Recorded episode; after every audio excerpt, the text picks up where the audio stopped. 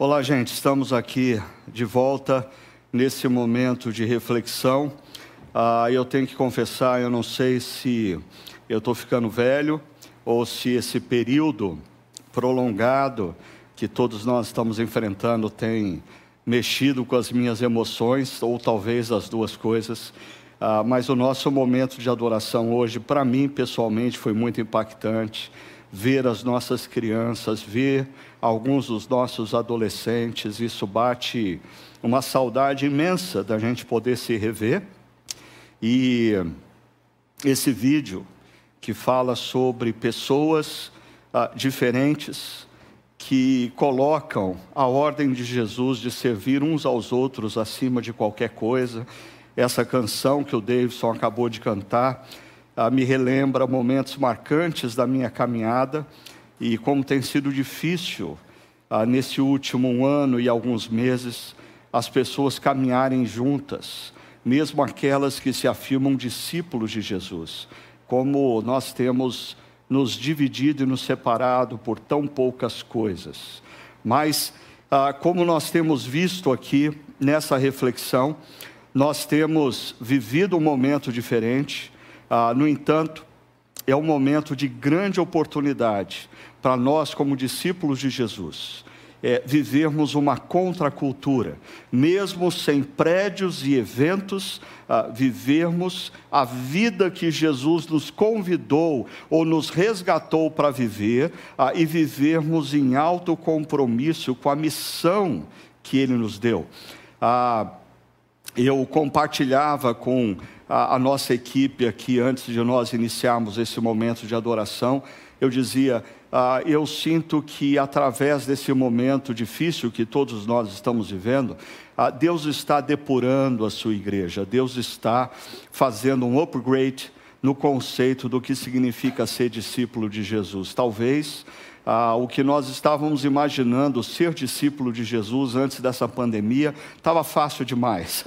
Estava fácil demais. Bastava viver a sua vida de segunda a sábado e de domingo comparecer a um prédio e participar de um evento gostoso, onde as músicas nos arrepiavam ah, e o pregador nos fazia rir um pouco e no final a chorar. E na segunda-feira a gente voltava ah, para a nossa rotina e nada era demandado de nós. Mas, no entanto, nos últimos meses, ah, nós temos vivido um contexto muito diferente, aonde ser discípulo de Jesus tem demandado de nós perseverança, tem demandado de nós compromisso maior, tem demandado de nós a generosidade, mesmo o dinheiro estando curto, tem demandado de nós continuarmos firmes na caminhada, amando uns aos outros, apesar das diferenças. Em outras palavras, nós temos vivido um momento aonde Deus tem nos depurado e nos convidado a um novo padrão, a um novo nível a um novo degrau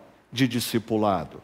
Agora, hoje eu queria conversar com vocês sobre esse tema, o exercício da mansidão ah, nas relações e, consequentemente, nos conflitos. Para tanto, antes de eu ir uh, propriamente para o texto que nós vamos é, estudar e refletir, eu só queria relembrar você um ponto muito importante no texto anterior, quando nós falamos sobre clareza de propósito, coerência nas atitudes. Eu queria destacar para você aqui a primeira linha do verso 12, que nós vimos que Pedro diz ou desafia a cristãos a viverem entre os pagãos, viverem entre a, a, aqueles que não professam a mesma fé, viverem entre aqueles que não compartilham dos mesmos princípios e valores, viverem num mundo pós-cristão, ou no caso de Pedro, num mundo pré-cristão, um mundo pagão, mas viver de maneira exemplar, viver de maneira que nós façamos diferença pelo que nós somos, discípulos de Cristo, ah, que as pessoas que ah, não conhecem os valores e os princípios de Deus vejam na nossa vida ah, um comportamento diferente, uma referência, algo que faça de fato com que elas ponderem na possibilidade de conhecerem mais do amor e do perdão de Deus Deus que nos é oferecido através de Jesus. Mas isso aqui é um grande desafio, viver o cristianismo numa sociedade pós-cristã. Por isso, nós temos conversado no Chakra Talk nas últimas duas semanas sobre esse tema, o que significa ser discípulo de Jesus na nossa cultura atual. Se você não tem o hábito de ouvir o Chakra Talk, você está perdendo a oportunidade de aprofundar um pouco mais ah, o seu conhecimento e a sua experiência ah, a partir dos diálogos que nós travamos ali, das perguntas e respostas ah, que alguns de vocês estabelecem através do chakra.org barra talk. Tem sido uma experiência muito gostosa e eu desafio você a dar uma olhada lá. Agora, perceba, Pedro diz: vivam entre os pagãos de maneira exemplar, para quê? E aí vem o propósito: para que, mesmo que eles os acusem de praticarem o mal, observem as boas obras que vocês praticam. Ou seja, a mídia, de maneira geral, tem uma visão muito negativa da igreja e não é culpa tão somente da mídia, eu acho que também é culpa de muitas igrejas. Muitas igrejas ah, que estão distorcendo o evangelho, muitas igrejas que estão mais preocupadas com o dinheiro do que com a vida das pessoas, muitas igrejas que estão mais preocupadas ah, em domesticar pessoas a determinadas ideologias do que falar do evangelho puro e simples de Jesus. No entanto, existe também uma parte da mídia que olha para a igreja com preconceito e por isso constantemente acusa a igreja de estar fazendo mal, mesmo quando a igreja está promovendo o bem. Em muitas partes desse país, em meio a essa crise que nós estamos vivendo, não só sanitária, mas também econômica, em muitas partes do nosso país, pessoas estão se alimentando porque igrejas estão se movendo na direção delas. Pessoas estão tendo o que comer ah, nas mesas dos seus lares porque igrejas decidiram fazer a sua parte e serem extravagantemente generosas nesse momento.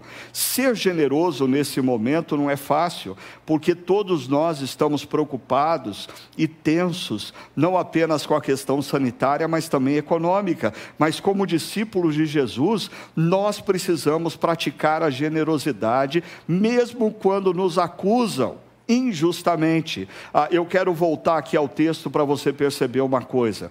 O texto está nos falando que na história nós vivemos essa tensão entre sermos ah, acusados de maneira injusta, de praticarmos o mal, mas nós respondermos a isso com atitudes de bondade. Essa é a marca do discípulo de Jesus. Ah, quando ele é ferido, ah, ele, ele trata com bondade e procura demonstrar compaixão ah, por aquele que o feriu. Ah, o discípulo de Jesus é aquele que exercita mansidão, que já já nós vamos falar sobre ela, ah, mesmo em contextos de conflito, porque ah, o texto está nos dizendo que na história nós vamos viver ah, essa situação inúmeras vezes de fazermos o bem, sermos retribuídos com o mal, mas nós temos que devolver com o bem para aqueles que nos cercam. Mas veja só, o texto nos conduz a nos lembrarmos do dia final,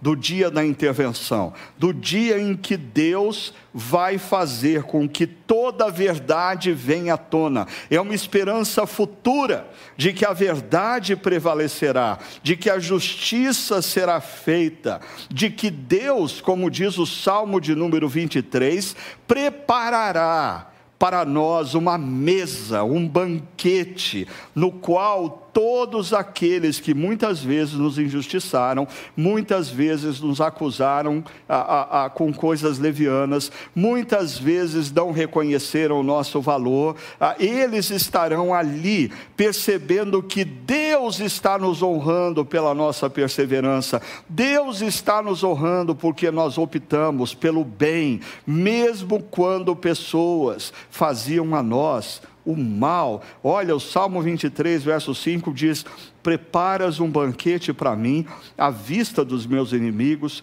tu me honras ungindo a minha cabeça com óleo e fazendo transbordar o meu cálice. Perceba algumas coisas importantes aqui. Primeiro, o salmista tem a plena confiança de que Deus é o justo juiz.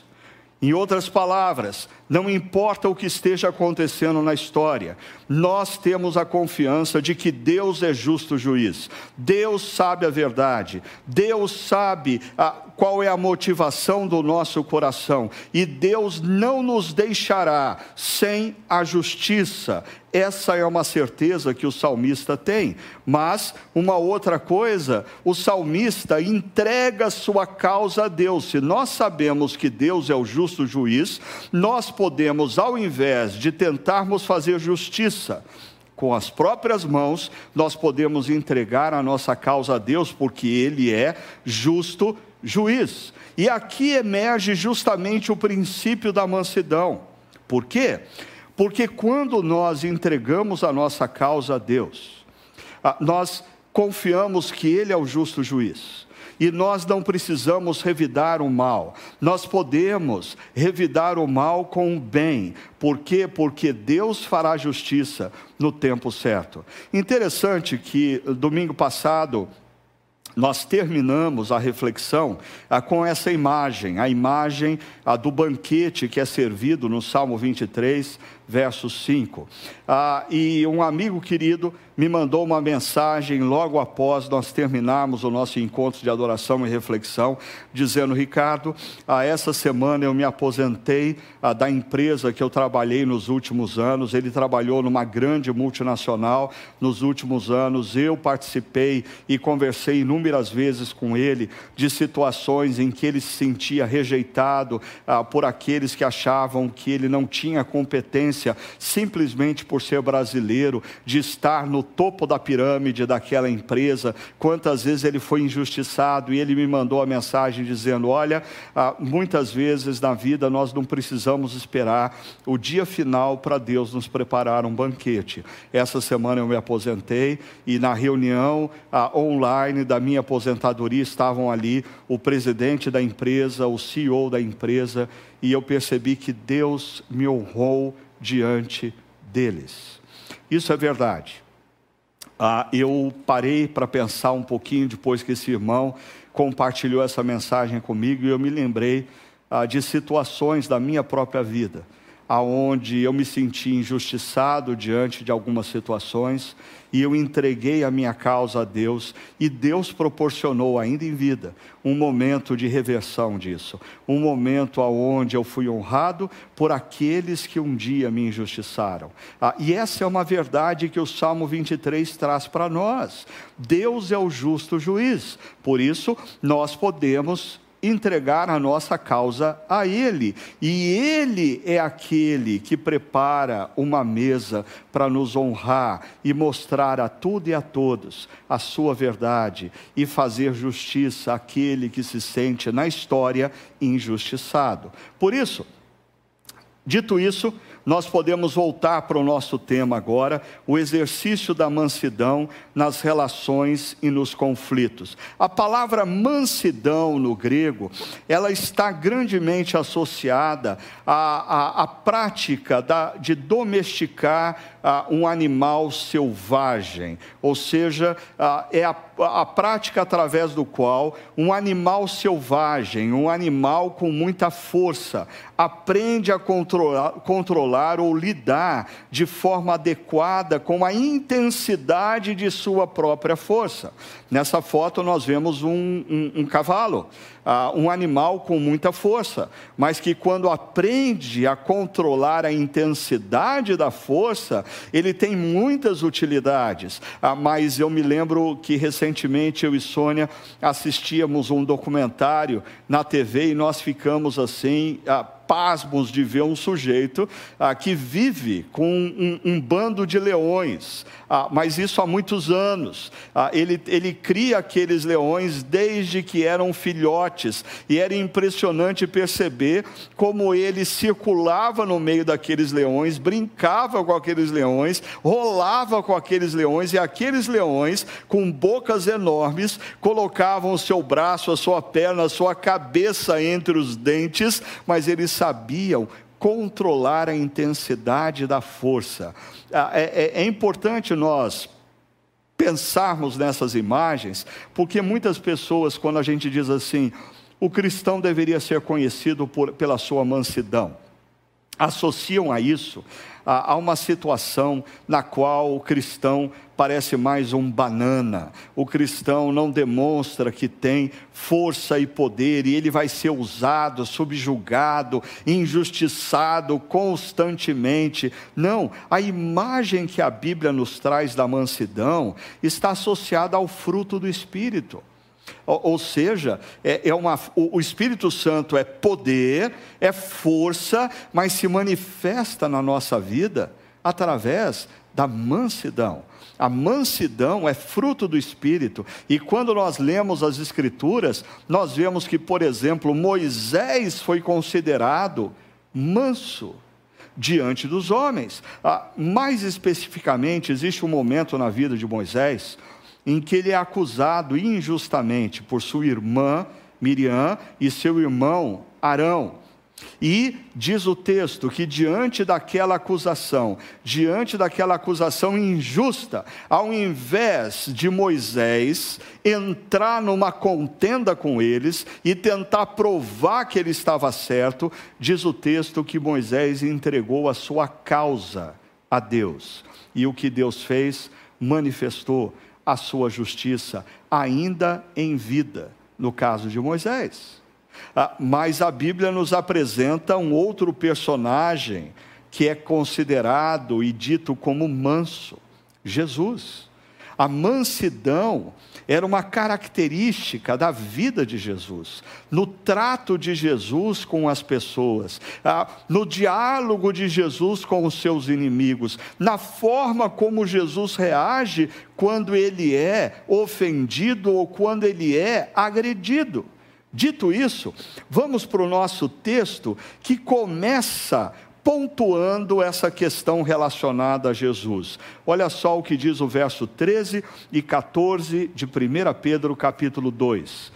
Por causa do Senhor, sujeitem-se a toda autoridade constituída entre os homens, seja o rei como autoridade suprema, seja aos governantes como por ele enviados, para punir os que praticam o mal e honrar os que praticam o bem. É interessante como esse bloco, que vai ter implicações práticas sobre tudo que nós vamos ver ainda no capítulo 2 e capítulo 3 dessa carta, começa com essa expressão, por causa do Senhor por causa do que o Senhor fez por nós naquela cruz, nos comprando com o seu, com o seu, seu sangue, que foi um alto preço, como nós acabamos de cantar, por causa do Senhor, porque Ele nos deixou um exemplo a ser seguido, por causa do Senhor, porque nós estamos sendo lembrados de que Ele é o justo juiz. Então, absolutamente todas as atitudes que vão ser descritas por Pedro, aqui no capítulo 2 e no capítulo 3, nós precisamos ter em mente essa frase: nós devemos fazer o que Pedro nos propõe por causa do Senhor por causa do Senhor, pelo que ele fez, pelo exemplo que ele deixou e porque nós cremos que ele é o justo juiz. Mas qual é a primeira ah, o primeiro princípio que Pedro vai nos apresentar, que nós devemos viver por causa do Senhor. Ele diz: sujeitem-se a toda autoridade constituída entre os homens. Ah, e aqui, Pedro nos apresenta um princípio altamente desconfortável para todo e qualquer ser humano na face da terra e em qualquer momento da história. O princípio da sujeição ao outro. E nós precisamos lembrar que ah, Pedro está falando aqui das autoridades constituídas, ele está falando dos reis, presidentes da república, governadores, governantes, prefeitos, ah, delegados, ah, policiais, diretores de escola e de universidade, professores em sala de aula, pais e mães diante dos seus filhos, toda autoridade constituída. Pedro diz: sujeitem-se. Mas é interessante que se esse princípio ele é difícil para qualquer ser humano em qualquer momento na história, eu diria que para os seres humanos que vivem no, do lado ocidental do nosso mundo, e nesse atual momento é, é, é altamente desconfortável ouvir essa expressão de que nós devemos nos sujeitar a outros, porque isso nos rouba a nossa autonomia, nós estamos abrindo mão da nossa autonomia ah, de fazermos o que nós queremos e simplesmente o que nós achamos correto para fazer o que o outro diz que nós devemos fazer. Isso é terrível para o homem, para a mulher, para o jovem, para o adolescente, para a criança que vive no canto ocidental do mundo em pleno século 21. A grande questão que a gente precisa levantar é por quê?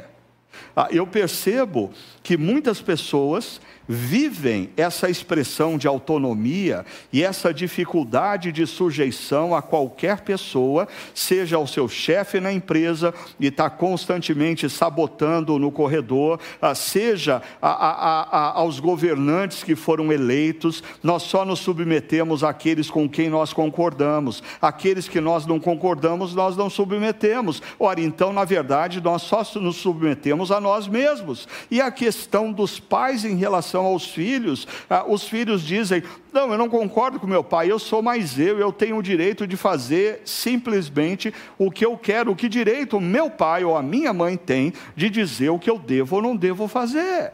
De onde vem toda essa onda de autonomia? Perceba, quando nós olhamos para o nosso momento histórico, talvez três são as grandes razões pelas quais Homens, mulheres, jovens, adolescentes têm tanta dificuldade com o termo submissão. Eu diria que o primeiro deles é o abuso histórico. É verdade. Ah, nós somos uma geração que olhamos para a história e percebemos o abuso que autoridades ah, ah, fizeram ah, dos, daqueles que lideravam, ao invés de liderarem com responsabilidade, promovendo o bem, eles abusaram dos cidadãos. Autoridades abusivas, pais violentos, pais agressivos, professores que, que, que, opressores, tudo isso faz com que a geração atual, quando fala de líder e sujeição tenha uma reação imediata, porque na história recente ou no passado, mesmo que remoto, nós temos inúmeras histórias de abuso. Mas uma segunda coisa que muita gente não pondera é que ah, na, no alicerce do pensamento da sociedade ocidental, Estão aí premissas de pensadores nas suas variadas áreas de estudo, uh, Karl Marx, Freud e Nietzsche, e nós conversávamos um pouquinho sobre isso essa semana no nosso Chakra Talk. Uh, é interessante como esses três pensadores, que, na minha opinião, eles formam o alicerce sobre a qual a arquitetura cultural da sociedade ocidental é construída. Ah, o alicerce da cultura que nos cerca ah, ah, é, é altamente influenciada por Karl Marx, quer você seja de direita ou de esquerda. Toda solução para o problema é dialético, é o conflito. Freud, que todo tipo de autoridade gera problemas em nós, gera uma certa agressividade em quem nós somos, e mesmo Nietzsche, que vai aguçar a nossa individualidade, porque o importante é você viver o que você, o seu momento e viver o que você quer fazer. Em outras palavras, hoje nós somos um bando de pessoas egocêntricas, autônomas e conflituosas. Por quê? Porque você quis assim? Eu diria, não. Porque mesmo você nunca tendo lido qualquer um desses pensadores, a cultura que está baseada no pensamento deles, nas premissas lançadas por eles, envolve a sua vida. E aí eu acho importante você parar e pensar se o que tem regido a sua vida é efetivamente os valores e princípios cristãos ou os valores e princípios da cultura ou dessa arquitetura cultural grandemente a, a, a, baseada no pensamento desses homens, como Marx, Freud e Nietzsche. Ah, é interessante porque às vezes eu vejo ah, pessoas ah, supostamente falando como cristãos, mas toda a estrutura de pensamento delas nada tem a ver com o Evangelho, com a defesa de Jesus ou os valores e princípios de Deus. Tudo o que eles estão falando, na verdade, foi colocado nos seus lábios por esse pensamento contemporâneo e eles pensam que são cristãos. Na verdade, eles não são cristãos. E uma terceira e última razão pela qual essa ideia ou conceito da submissão é altamente agressiva ao ser humano, pela própria natureza humana.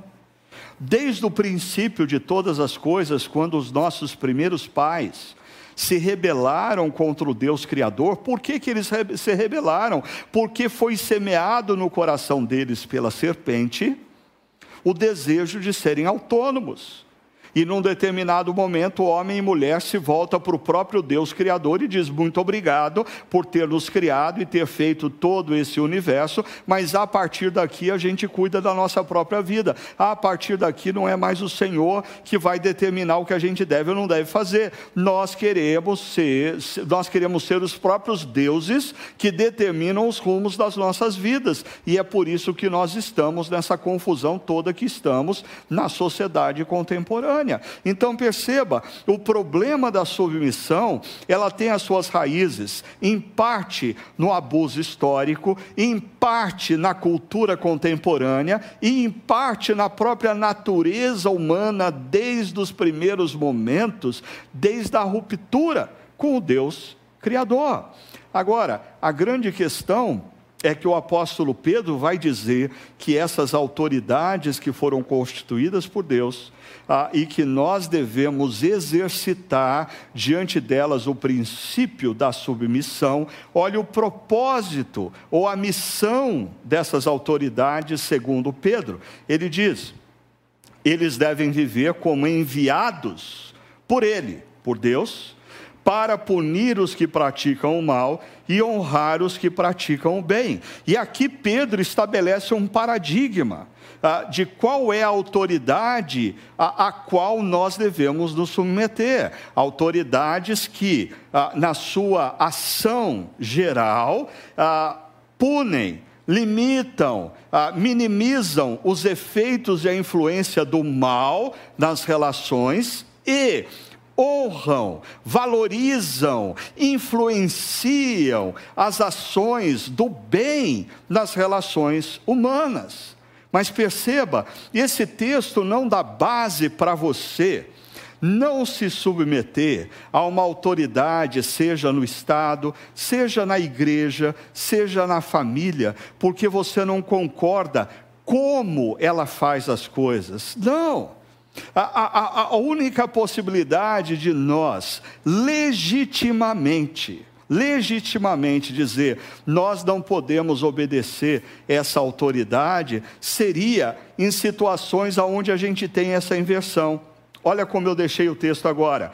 Como que por ele enviados para honrar os que praticam o mal e punir os que praticam o bem. Quando as autoridades, eh, sejam elas familiares, sejam elas do Estado, sejam elas eclesiásticas, começam a honrar o que é mal ah, e começam a punir o que é bom, alguma coisa está de errado aí, alguma coisa não está acontecendo como Deus deseja, e aí, cristãos, homens e mulheres, discípulos de Cristo, têm a responsabilidade de se posicionarem, principalmente quando esse honrar o mal e punir o bem, a demanda de homens e mulheres que são discípulos de Cristo desobedecerem a Deus. Quando uma autoridade impõe sobre nós um valor ou um princípio que entra em confronto direto com os valores e princípios de Deus, o cristão tem a responsabilidade e a obrigação de desobedecer. Eu sei, isso assusta alguns de vocês, mas eu queria convidar, nós não temos tempo para nos aprofundar nesse tema. Eu queria é, assim convidar você a depois fazer uma busca na internet ah, por esse pelo nome desse homem Winnie Gruden. Ele é um teólogo professor de alguns seminários dos Estados Unidos e em 2016 ele deu uma palestra no Brasil chamada o cristão e a desobediência civil. Eu garanto para você que você vai ser profundamente edificado ouvindo ah, o que esse homem coloca e os princípios que ele lança ali. Ah, se você quiser um aprofundamento ainda maior, você pode ah, procurar o livro dele, que já está em português, Política segundo a Bíblia. Eu não sei se você é como eu, que já está meio cansado, já viu tudo quanto era série ah, que valia a pena ser vista, está sem opções, ah, e agora você precisa buscar conteúdo bom. Então eu estou te indicando esse conteúdo que eu acho riquíssimo para você compreender com maior profundidade esse tema. Mas voltando ao nosso texto, Lembrando, o verso 13 diz: Por causa do Senhor, sujeitem-se a toda autoridade. Aí no verso 15: Pois é da vontade de Deus. Perceba o paralelo entre por causa do Senhor, é por causa do Senhor, pelo que ele fez, pelo exemplo que ele deixou, porque ele é justo juiz, que nós devemos nos sujeitar a autoridades constituídas, e pois é a vontade de Deus que, e aí vem uma outra ideia. Praticando bem, vocês silenciem a ignorância dos insensatos.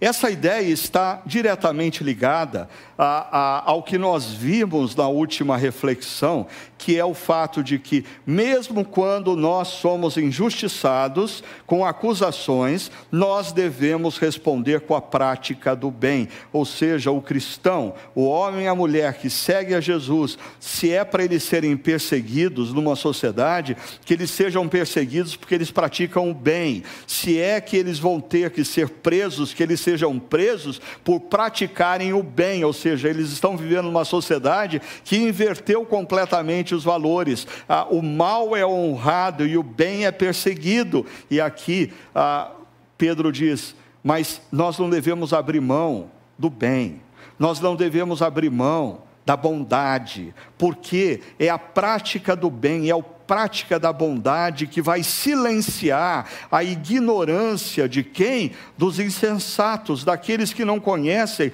os valores de Deus. E olha, Pedro reforça isso no capítulo 3, verso 9, quando ele diz: Não retribuam mal com mal, nem insulto com insulto, ao contrário, bendigam, pois para isso vocês foram chamados. Percebam essa expressão, ao contrário, bendigam, abençoem, ah, pois para isso vocês foram chamados. É um eco de Gênesis capítulo 12.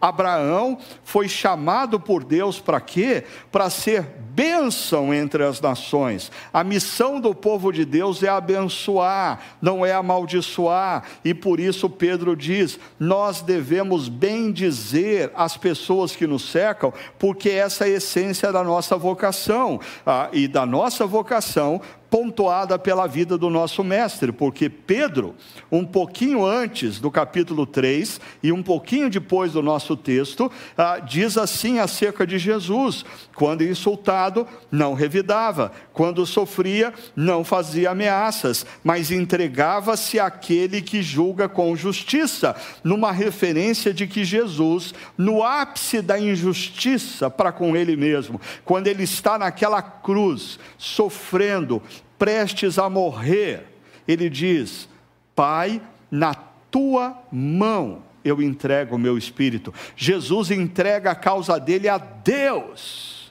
E o que acontece? No terceiro dia, ele ressuscita. Deus manifesta a verdade, Deus faz justiça, Deus prepara uma mesa um banquete na presença dos inimigos e honra a Jesus. Mas eu queria que você percebesse isso.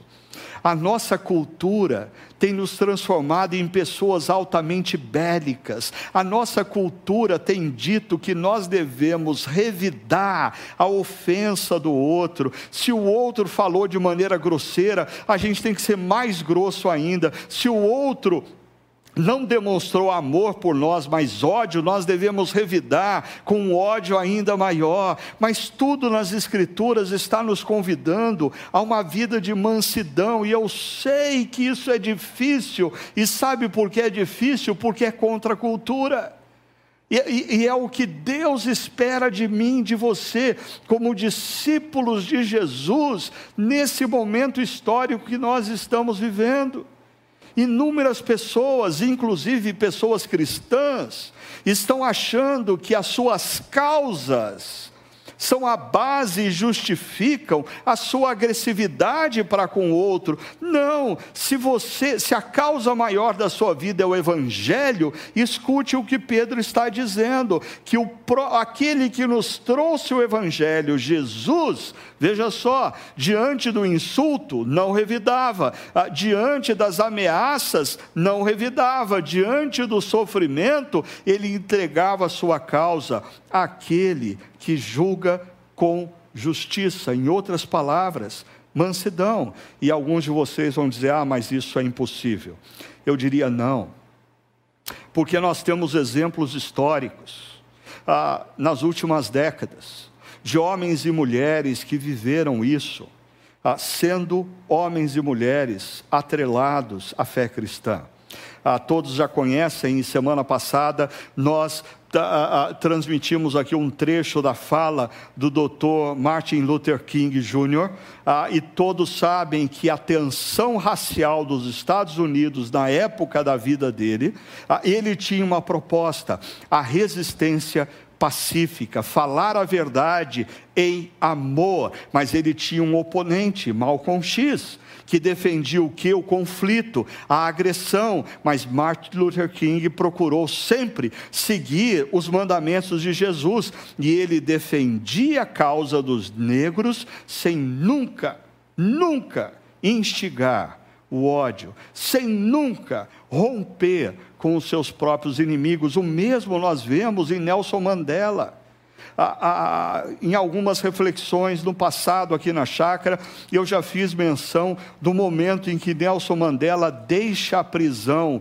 depois de anos aprisionado de maneira injusta, e ele mesmo afirma que no momento em que ele saía da prisão, se ele não tivesse o poder interior para perdoar os seus ofensores, ele continuaria aprisionado. Por isso, quando ele deixa a prisão, ele perdoa e ele vai se tornar o líder maior da nação sul-africana, e ele procura governar não apenas para o seu povo, ou para o povo que foi castigado, injustiçado e alvo de preconceito durante décadas e séculos, mas ele procura governar para todos, e ainda talvez uma face aqui que não seja tão conhecida de alguns de vocês, mas Irena Sandler uma ativista polonesa que durante a Segunda Guerra Mundial, ela ah, muito comprometida com a fé que recebeu dos seus próprios pais e exercendo a função ah, de enfermeira ah, num campo de concentração nazista, mais conhecido como gueto de Varsóvia. Essa mulher viu o que viu, não concordou, mas o que ela fez? ela mudou a história de 2.500 crianças. Irena Sandler salva a vida de mais de 2.500 crianças durante a Segunda Guerra Mundial. Por quê? Porque diante de toda a injustiça que existia naquele momento. Ela não concentrou sua energia em revidar com injustiça, em revidar com ofensas, mas ela concentrou a sua energia em revidar, se a gente pode dizer assim, com bondade, e sendo escandalosamente bondosa, usando os seus recursos, usando a sua vida e colocando em risco a sua própria vida e da sua família, para quê? Para salvar a vida de 2.500 crianças. Assim, Perceba um princípio áureo que Pedro coloca aqui para a gente no verso 16: vivam como pessoas livres, porque Jesus nos libertou quando Jesus morre naquela cruz e ressuscita no terceiro dia, e todo aquele que crê que Jesus é quem disse ser e que o que ele fez foi totalmente suficiente para nos reconectar com o Pai Celeste e nos dar a vida eterna, essa pessoa é livre. Mas veja o que Pedro diz: vivam como pessoas livres, mas não usem a liberdade como desculpa para fazer o mal. Vivam como servos. Parece um paradoxo. Vivam como pessoas livres. Vivam como servos de Deus. Em outras palavras, Pedro está nos convidando ou nos desafiando a vivermos como pessoas livres. Livres, perceba, para perdoar. Livres para lavar os pés dos nossos inimigos. Livres para responder a uma ofensa ou uma agressão com um ato de bondade. Ah, livres para amarmos e orarmos pelos nossos inimigos. Isso é liberdade. Liberdade não é você poder revidar quem te ofende a hora que você bem entende. Eh, liberdade não é você poder cancelar quem te cancelou ou é, procurar difamar quem te difamou. Não, liberdade é você poder responder em amor a quem te fez mal. Responder com carinho a quem te ofendeu. A responder com um ato de perdão aquele que tanto te agrediu. O verso 17 diz: tratem a todos com o devido respeito, amem os irmãos, temam a Deus e honrem o rei. Deixa eu chamar a sua atenção aqui algo muito interessante. Tratem a todos com o devido respeito. Eu coloquei aqui para ficar mais simples para você. O discípulo de Jesus, quando diz respeito à totalidade das pessoas, ele trata com respeito e honra, inclusive os seus inimigos, inclusive quem não concorda com eles. Ah, inclusive nas redes sociais, porque o fato de eu estar nas redes sociais não muda o fato de que eu sou discípulo de Jesus.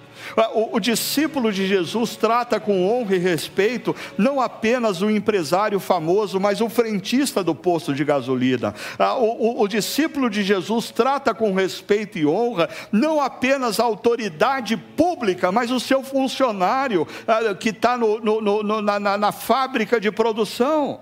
O discípulo de Jesus é conhecido por demonstrar a todos respeito e honra, a todos em qualquer situação. Mas o texto continua dizendo aos irmãos: amem. Ah, perceba, amor é mais do que respeito.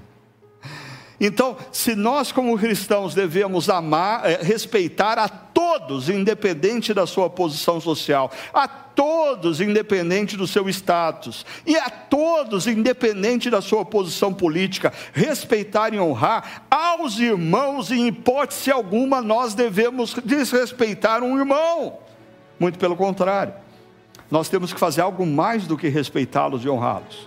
Quando diz respeito ao irmão, nós devemos amá-lo, amar, e por fim, temam a Deus. Se o respeito é devido a todos, e o amor aos irmãos, a Deus, nós devemos o temor. O temor, porque Ele é o justo juiz, e Ele vai fazer justiça.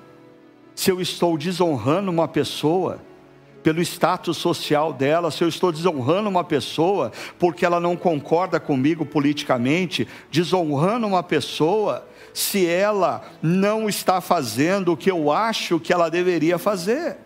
Ele é o justo juiz. Ele é o justo juiz para me julgar se eu não estou amando o irmão que eu deveria amar. Se por um lado nós devemos honrar a todos e amar os irmãos, a Deus nós devemos temer. E o, é, esse verso 17 termina falando do rei. E aqui para mim é surpreendente, sabe por quê? Ah, honrem o rei. É o mesmo conceito da primeira linha. A todos tratem com devido respeito. Por que, que nós devemos honrar o rei?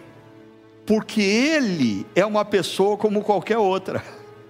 Por que, que nós devemos honrar os nossos governantes e respeitá-los? Porque o cristão respeita toda e qualquer pessoa. Não é porque o rei ou o governante é melhor do que os demais. Não, nós devemos respeitá-los porque eles são como os demais, que todos nós, como cristãos, devemos respeitar.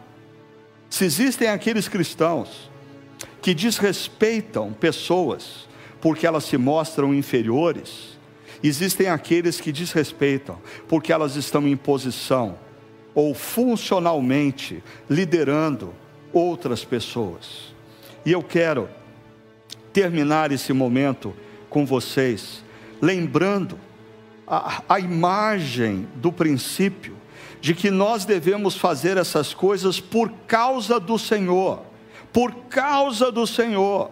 E o verso 23 diz: quando Jesus, insultado, não revidava quando sofria, não fazia ameaças, mas entregava-se àquele que julga com justiça. Em outras palavras, nós devemos fazer essas coisas por causa do Senhor. E aí, eu termino convidando você para refletir e praticar ah, no que diz o verso 17. Primeiro, você é uma pessoa conhecida por honrar a todos, ah, não apenas o empresário dono da sua empresa, mas o operário que trabalha na linha de produção. Honrar a todos, não apenas aqueles que ocupam posição de destaque social, mas o frentista do posto de gasolina. Honrar e demonstrar respeito a todos. Essa deveria ser uma marca de todo e qualquer cristão numa cultura do ódio. Nós devemos proliferar e espalhar a cultura da honra e do respeito mútuo, mesmo aqueles que discordam de nós. Ainda, o amor aos irmãos. Em meio a essa cultura da polarização, essa cultura do ódio, aonde determinadas ideologias passaram a valer mais do que a obra de Jesus na cruz. A pergunta é: você rompeu com algum irmão ou alguma irmã? Ah, ou talvez na sua igreja, porque eu sei que pessoas de inúmeras igrejas a, a, a, assistem aqui às nossas reflexões na chácara, então eu queria desafiar você a pensar profundamente nesse aspecto. Por quê? Porque muitas vezes pessoas, em meio a esse contexto difícil que estamos vivendo, têm rompido com a sua igreja por coisas banais. E o pior, tem faltado com amor amor para com irmãos, amor para com pastores, que estão tentando de todas as formas cuidar e abençoar de vidas. Ah, você tem faltado com amor aos irmãos?